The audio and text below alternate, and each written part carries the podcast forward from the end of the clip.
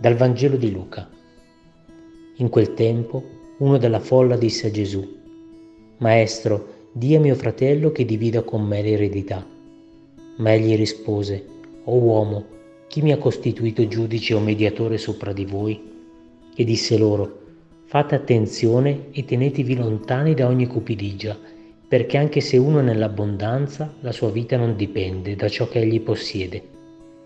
Poi disse loro una parabola la campagna di un uomo ricco aveva dato un raccolto abbondante. Egli ragionava tra sé, che farò, poiché non ho dove mettere i miei raccolti? Farò così, disse, demolirò i miei magazzini e ne costruirò altri più grandi e vi raccoglierò tutto il grano e i miei beni. Poi dirò a me stesso, anima mia, hai a disposizione molti beni per molti anni. Riposati, mangia, bevi e divertiti.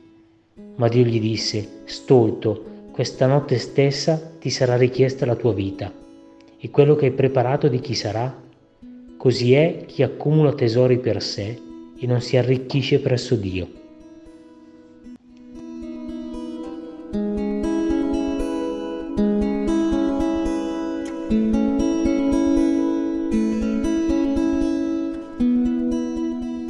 Guardatevi e tenetevi lontano da ogni cupidigia, perché anche se uno è nell'abbondanza, la sua vita non dipende dai suoi beni.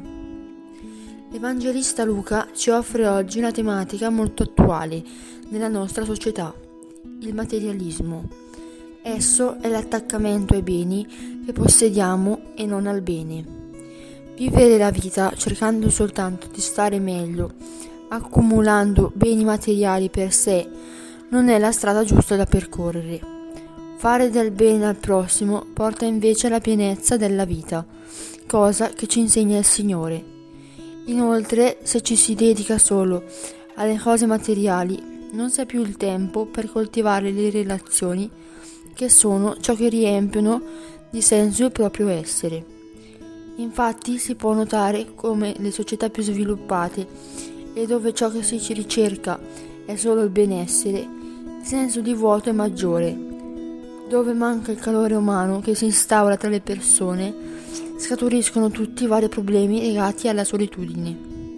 Invece, nei paesi meno sviluppati, paradossalmente, dove si possiede poco, si ha lo sguardo pieno d'amore per l'altro e un senso più autentico di condivisione. La realtà in cui oggi viviamo ci conferma proprio quello che dice Gesù. La carità, l'amore vero, è l'unico bene che rimane. Spirito del Signore, aiutami a spendermi per l'essere e non per l'avere.